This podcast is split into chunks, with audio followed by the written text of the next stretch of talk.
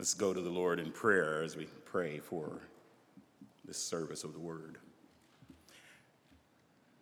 Our Father, how grateful we are to you for what you have given to us, a word that is living and powerful, a word which you said will not return to you void.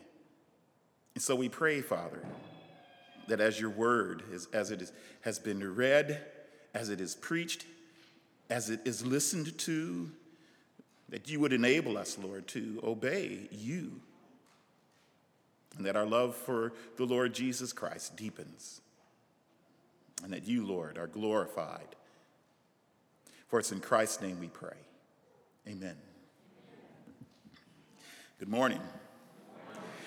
This morning, our, our sermon, the title of the sermon is Morning into Dancing.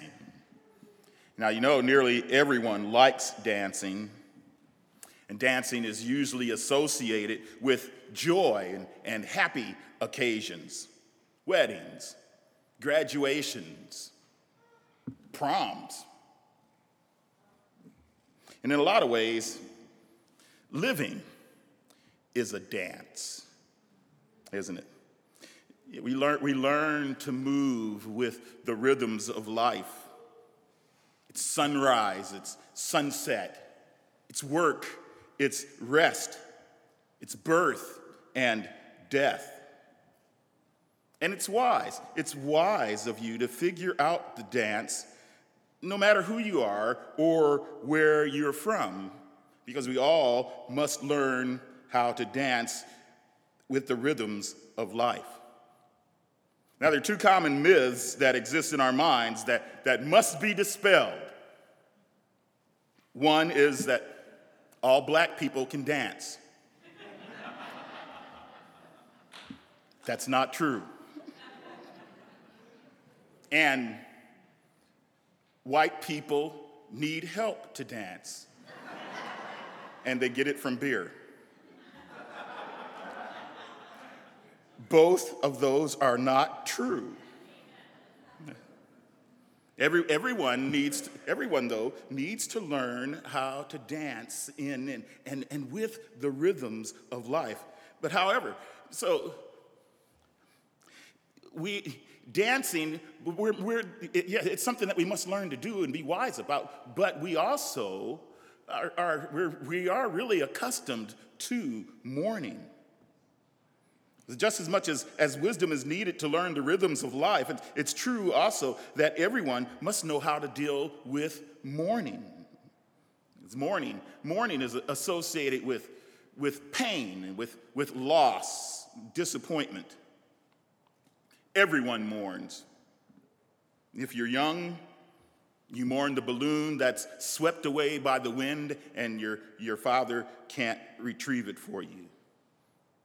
If you're a teenager, you mourn the lack of understanding that your parents have of your maturity at the age of fifteen. Yeah. If you're a young adult, you mourn the struggles of, of, of paying your own bills and, and having the dailiness of work interfering with, with spending time with your friends.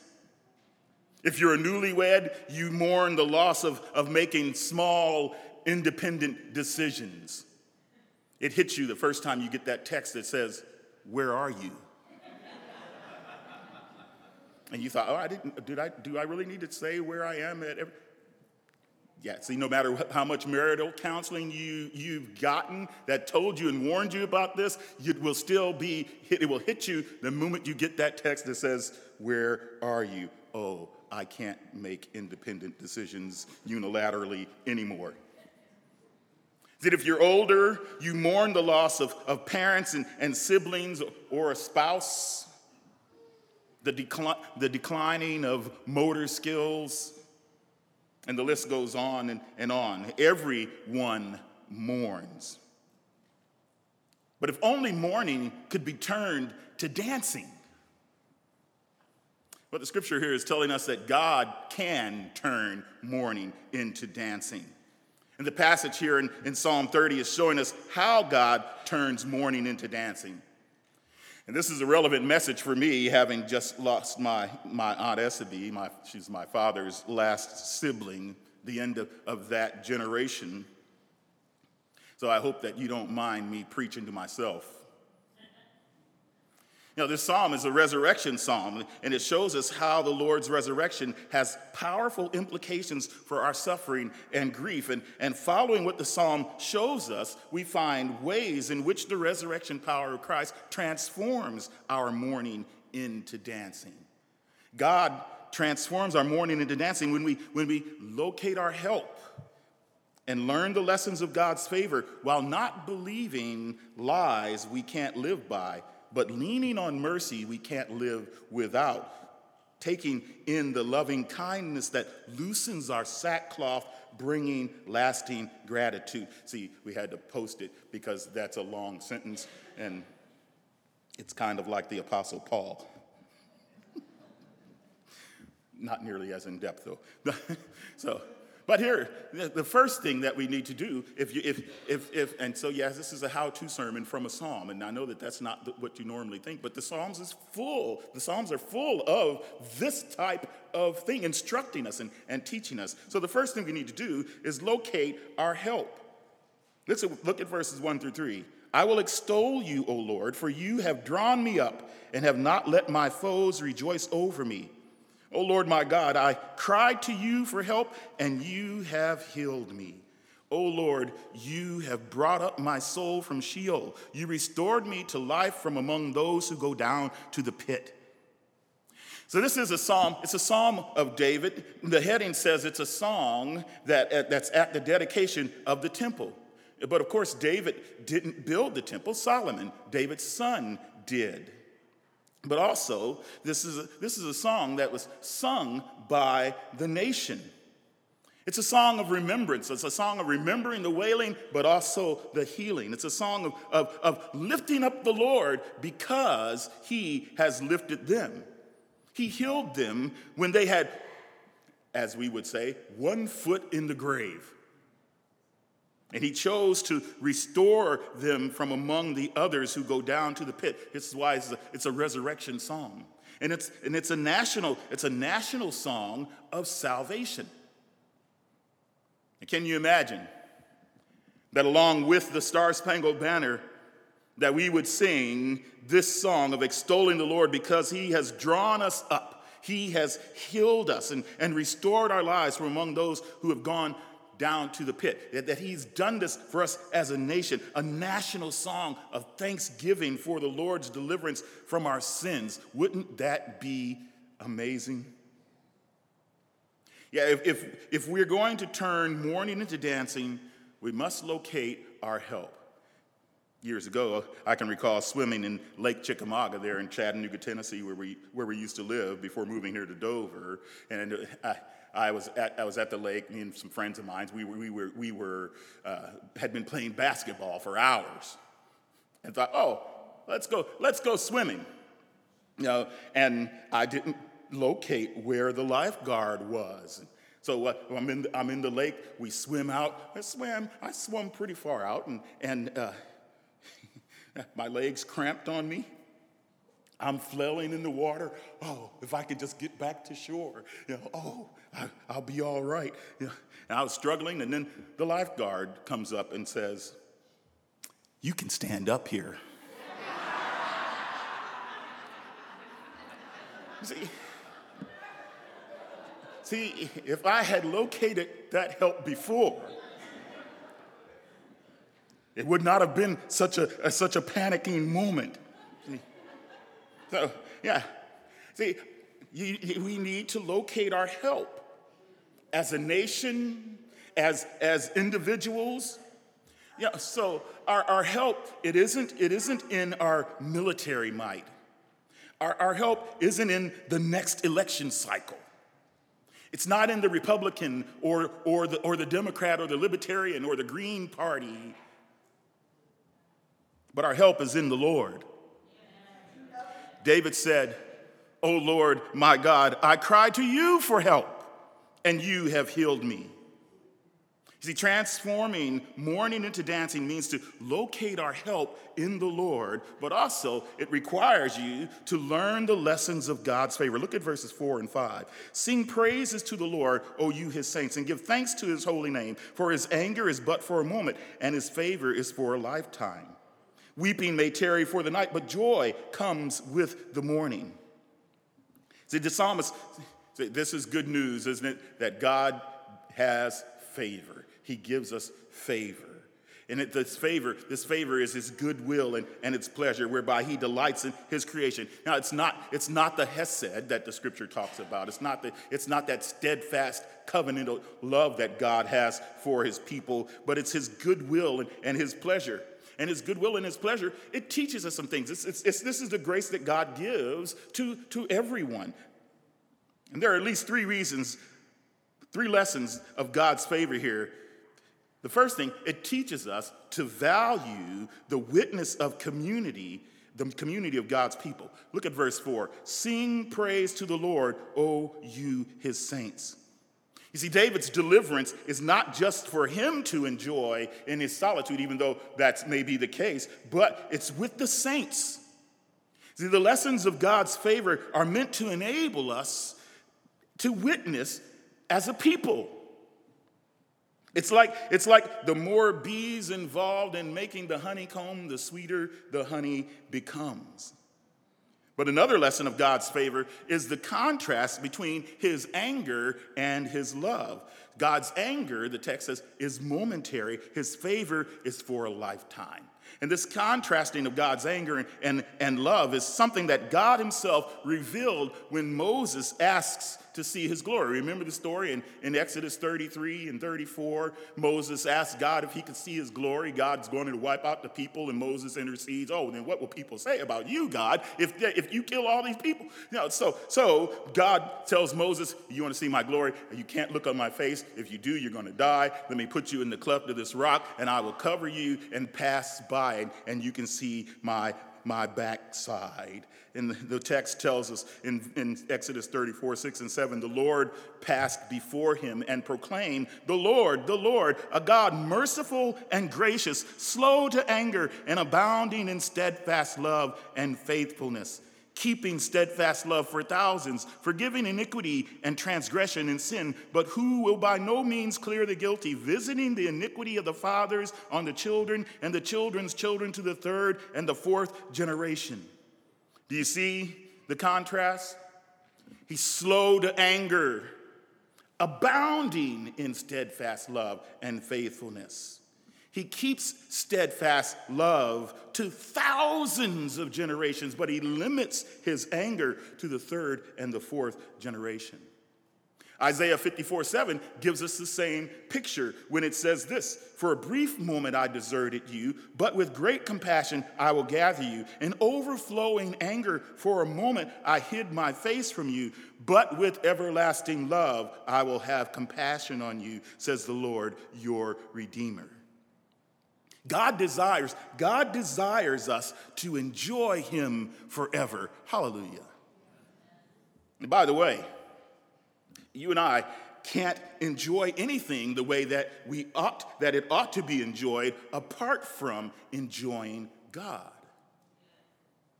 See, God desires us to enjoy him forever. The third lesson we learn from God's favor is that weeping may come and spend the night, but joy comes to take up permanent residence. The text says that weeping endures, but the word endures is a word that means to lodge or stop over. Have you, have you had weeping come for a visit? The tear, have, you, have tears come to spend the night? Like a bad guest that can't leave your house fast enough sometimes. Weeping and sadness makes a reservation at the hotel of your life and, and then overstays its welcome. But Scripture says, weeping may tarry for the night, but joy comes in the morning. God's favor, it, it moves weeping out and opens the windows, raises the shades, lets the sunshine of joy come in. And one day, the Scripture tells us, there will be no more night. and God will wipe away all tears from our eyes. Joy will be everlasting. Hallelujah. Turning mourning into dancing requires learning the lessons of God's favor, because there are lies you can't live by. Look at verse six and seven. As for me, I said in my prosperity, I shall never be moved. By your favor, O Lord, you made my mountain stand strong. You hid your face, I was dismayed. You see, mourning, mourning into dancing takes, it, just the phrase itself implies that, that there has to be a change in perspective. Because your perceptions, your perceptions have to be altered. Perception, the, pro, the process of, of apprehending by means of the senses or, or mind, can be colored or just wrong. When your perception is colored or wrong, your understanding of how things really work is skewed. In other words, there are lies you can't live by. And the, uh, and the text says this, that in order to turn mourning into dancing, the Bible tells us, yes, you can't live by a false sense of security. Verse six reads, as for me, I said in my prosperity, I shall never be moved. See, this is a false, this is a false sense of security. But this is what David told himself while he was relaxing in his palace. David was, was doing what the proverb had warned about in Proverbs eighteen eleven, when it says a rich man's wealth is his strong city, and, and like a high wall in his imagination. See, the rich man thinks his riches makes him invulnerable, that his riches fortify him. That's a lie you can't live by. Yeah, so another and another lie you can't live by is in verse seven, where the favor of God is mistaken for the approval of God. And you ask, well, how do you, how do you get that out of this verse, Pastor? Well, look at what David is doing. He's confessing his sinful thought. He recognizes that the prosperity he enjoys is from the favor of God, but he took that to mean he's okay with God. And that's the problem of of a, a self-reliant, self-righteous religion. I must be right with God since he is blessing me. No, Jesus tells us God makes the, the sun to shine on the just as well as the unjust. See, Job's friends believed that the blessings of God were proof that God approved of you. They were repeatedly telling Job that he, his suffering was because he had some sin that he's hiding. And Job told them they didn't know what they were talking about. And at the end of the book of Job, we find out God says they were completely wrong and Job was right. See, so there's nothing, there's nothing wrong with being prosperous. God, like David acknowledges, is the one who makes your mountain stand strong. One commentary in, in, in, in, in looking at this verse put it this way: in itself, prosperity is not evil but good. It is promised to the righteous, Psalm one three. It's a token of God's favor, but it needs much faith and humility to prevent it becoming a snare. It often leads to pride, self-indulgence, and forgetfulness of God. Thus, what is good is perverted to bad uses. And isn't that, isn't that true about a lot of good things that God has given? A lot of good, you know, and, and when you think about the things that, that take place in our in our nation, the things that take place in our in our personal lives, sometimes it's good things that God has given that we use in a perverted way. That's the very definition of idolatry. Spurgeon, as he when he's preaching on on on on this on this issue of, of handling prosperity, he says it's it's hard to hold a full cup steady. Yeah, yeah, that's a, that's true. And so, if you think that prosperity is equal to approval with God, that's a lie you can't live by. If you tell yourself that because you enjoy some prosperity that God is pleased with you, you're fooling yourself. You're making an idol of riches, and And God will, like he does for David, chastise, chastise you.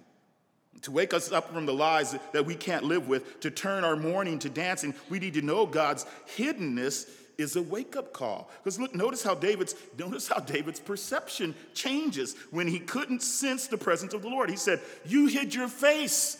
I was dismayed." You know, do you know it is exhausting to try to keep up the appearance that you have it together when you really don't? God hid himself from David so that he might seek after him. Temper Longman, in his commentary on, on this passage, he says this about, about this about, about God hiding his face. He says that God redemptively abandons. Don't you love that phrase? He redemptively abandons. This move was redemptive in that the feeling of divine absence caused the wandering psalmist to run back into the arms of God. Yeah, see, this too is a mercy from God, which leads us to lean on this mercy that you can't live without. Look at verses eight and ten. To you, O Lord, I cry, and to the Lord I plead for mercy. What profit is there in my death if I go down to the pit? Will the dust praise you? Will it tell of your faithfulness? Hear, O Lord, and be merciful to me. O Lord, be my helper. You see, transforming mourning into dancing is to locate your help, learn the lessons of God's favor while not believing lies we can't live by, but lean on mercy from God that you can't live without. See, mercies, the mercies from God are a lifeline that God throws to us in order for us to live by. Hebrews four sixteen says it this way. It says, let us then with confidence draw near to the throne of grace that we may receive mercy and find grace to help in time of need. And that word that's translated receive is a, a word that, that means to, to catch with the hand and make it your own. See, take, so he's saying, take the help, take the help Christ offers. Embrace the mercy God has given. Make it your own. Talk to God about your sin, about your failures. Talk to God about your mourning. He's merciful. Mercies from God evokes prayers of honesty and, and boldness. Listen to, what, how the, listen to the bold and the honest prayer of verse nine of Psalm thirty. What profit is there in my death if I go down to the pit? Will the dust praise you? Will it tell of your faithfulness? See, mercies from God calls us to prayers that plead for more mercy. David does what the Lord through Isaiah years later would encourage the nation to do. Come now, let us reason together. David reasons with God. What, what profit is there in my death? You see, leaning on the mercy, leaning on, on the mercy that you can't live without keeps the transformation of mourning into dancing moving. To be able to approach God with this kind of boldness, it only happens because loving kindness loosens your sackcloth, bringing lasting gratitude. Look at verse eleven and twelve of, of Psalm thirty. You have turned for me my mourning into dancing. You have loosed my sackcloth and, cha- and clothed me with gladness, that my glory may sing your praise and not be silent. O Lord my God, I will give thanks to you forever. See, as as you're, as you're reading this chapter, and as, as often you see in the Psalms, doesn't it, doesn't it seem like David, he just, something, a, a, a flip, a switch is flipped, and he just, he goes from being completely in the dark to, oh man, you know, the light, the light is, the light is just brilliant. See, David said here that that that God has changed my clothes. I had on, I had on the sackcloth. My clothes for, for wailing and, and weeping and mourning. My sin, I had I had on these, these clothes, but the Lord took them away and placed on me, as Isaiah would say, the garment of praise for the spirit of heaviness. Hallelujah. See, loving kindness from God is, is, is empowering us to continue in the vow that we've made to walk with Christ. The mercy we've received is a brand You might say, a brand that we wear to remember to walk worthy of the calling we have received. You see, each time, each time the power of the resurrection is, is experienced in the forgiveness of our sin, it becomes for us motivation to pursue holiness. And it's not that we're saving ourselves, because that's not what's happening, but it's because Christ has saved you. It's because he has lifted you from the pit. See, God, David acknowledges, is the one who does all this. Why? To what end? Well, verse twelve says, that my glory may sing your praise and not be silent. Isn't that a strange phrase? That my glory may sing your praise. Not that your glory sing, no, that my glory may sing your praise. See, David now marks his identity and his significance and his worth to the salvation God has provided. It's not in his kingship. It's not in his prosperity or his power, but the salvation the Lord has given is worth all of his glory. And that's why, that's why David vows to give thanks to the Lord forever. So see, it's so it's valuable for us to mark the mercy that's given to us, when it, or otherwise we're taking for granted the work of Christ. Have your clothes been changed? God helps us change our, our mourning sackcloth for, for clothes of, of gladness. See, what's happening here, brothers and sisters, is God is inviting you and I to dance. And only he, only he can turn your mourning into dancing. And if you don't get anything else out of this message, here's, here's, this is something that you can, that you can take. It is right to bring your mourning to him. It's right. So I hope you dance. I like the Leanne Womack song years ago that, that, that where in the chorus she's reminding her child how to approach life with humility and, and risk and, and joy. I mean, it's a great song. I used to, yeah, I would listen to this, and I was a truck driver. So you see, truck drivers sometimes listen to country music. so, so you know, I mean, I hear this song and it's like, oh, that is so good. Oh, but but I and I love I love the chorus. Because humility, risk, and joy, aren't, aren't those, aren't, I mean, that, those, those are all, all elements of a dance, aren't they? Yeah, you, you have to be humble because somebody leads. There's risk because they might step on your toes. And there's joy because of the occasion that causes you to dance. I mean, they're all elements of the dance. But she says, she says in her, in her song, I hope you still feel small when you stand beside the ocean. Whenever one door closes, I hope one more opens. Promise me that you'll give faith a fighting chance.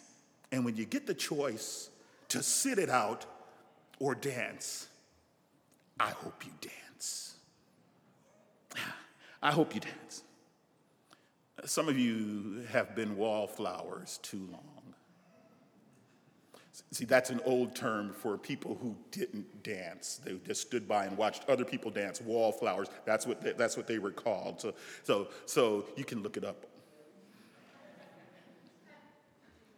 See, uh, you've been sitting too long. You need, you need to locate your help in the gospel.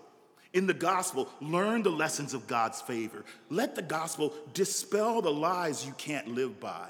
Lean on the everlasting mercy in Christ that's available to you. You can't live without it. Let the loving kindness of Christ loosen your sackcloth and bring you lasting gratitude.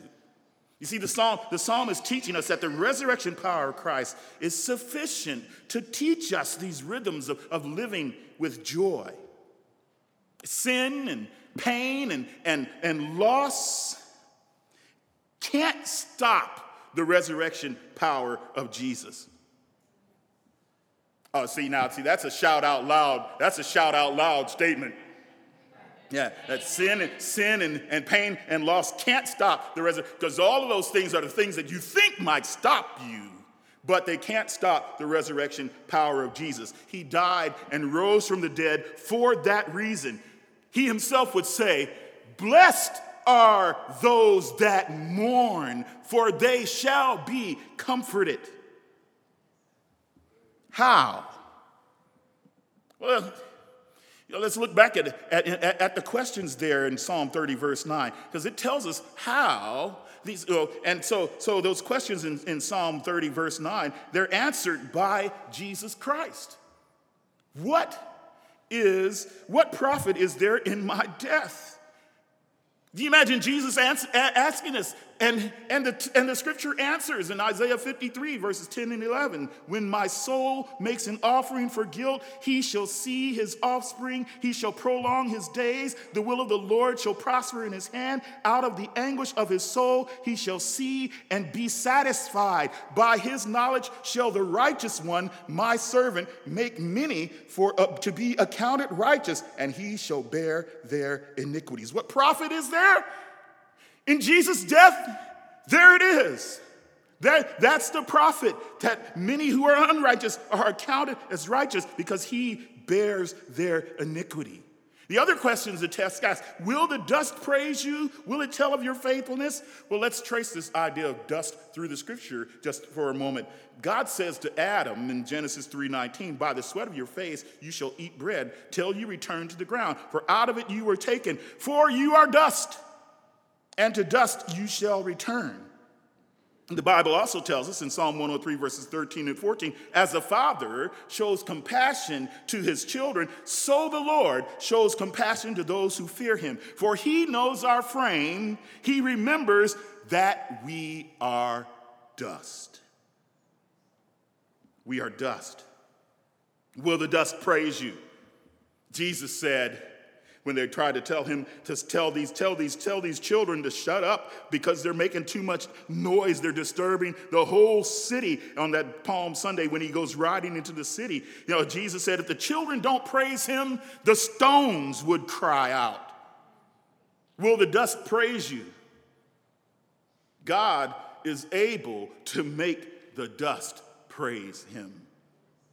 In Revelation five, thirteen through fourteen, what we're reading there is the sound of dust praising God and, and telling of his faithfulness. And I heard every creature in heaven and on earth and under the earth and in the sea and all that is in them saying, to him who sits on the throne and to the Lamb be blessing and honor and glory and might forever and ever. And the four living creatures said, amen. And the elders fell down and worshiped. Will the dust praise you? Will it tell of your faithfulness? Yes, because Jesus, the Lamb who was slain and has risen from the dead, revives and reanimates the redeemed dust from every tribe and language and people and nation, giving them renewed bodies wherein they will forever praise God and tell of his faithfulness. Well, did the hymn writer say, he will raise me from the dust. Jesus is my hope and trust. Hallelujah. See, the power of Christ's resurrection is not just about rising from the dead. That is great. It is true. But it's about his life growing in us moment by moment. It's saying with the Apostle Paul, so we do not lose heart. Though our outer self is wasting away, our inner self is being renewed day by day. Day. And the end of, of Christ's resurrection power is that all of your glory, all of our glory, all of our, our significance, all of all that we that we search for, the worth that you long to have assigned to you, the value and the reverence you desire to have is all bound to the Lord's deliverance of your soul. Thus, my glory is all the Savior. My glory sings praise to the Lord.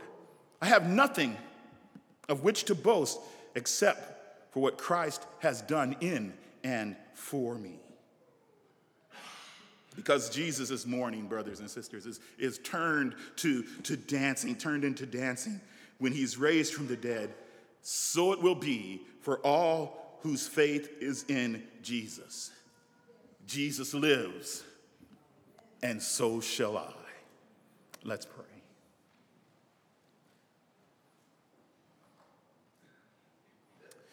Father, we're grateful to you for your word and the great grace that you've given to us in, in your Son, our Lord Jesus Christ. How, how, how joyful we are, Lord, in the midst of, in the midst of mourning and in the midst of grief. So often, Lord, too many things to, to name. But yet, your presence, your promise, your what you've done for us in Christ is enough. for us, Lord, to continue. Thank you for loving us so completely. Thank you for placing your Spirit in us as a guarantee of the good things to come. Enable us by your power to be a testimony, a witness to the watching world as your people. For it's in Christ's name we pray. Amen.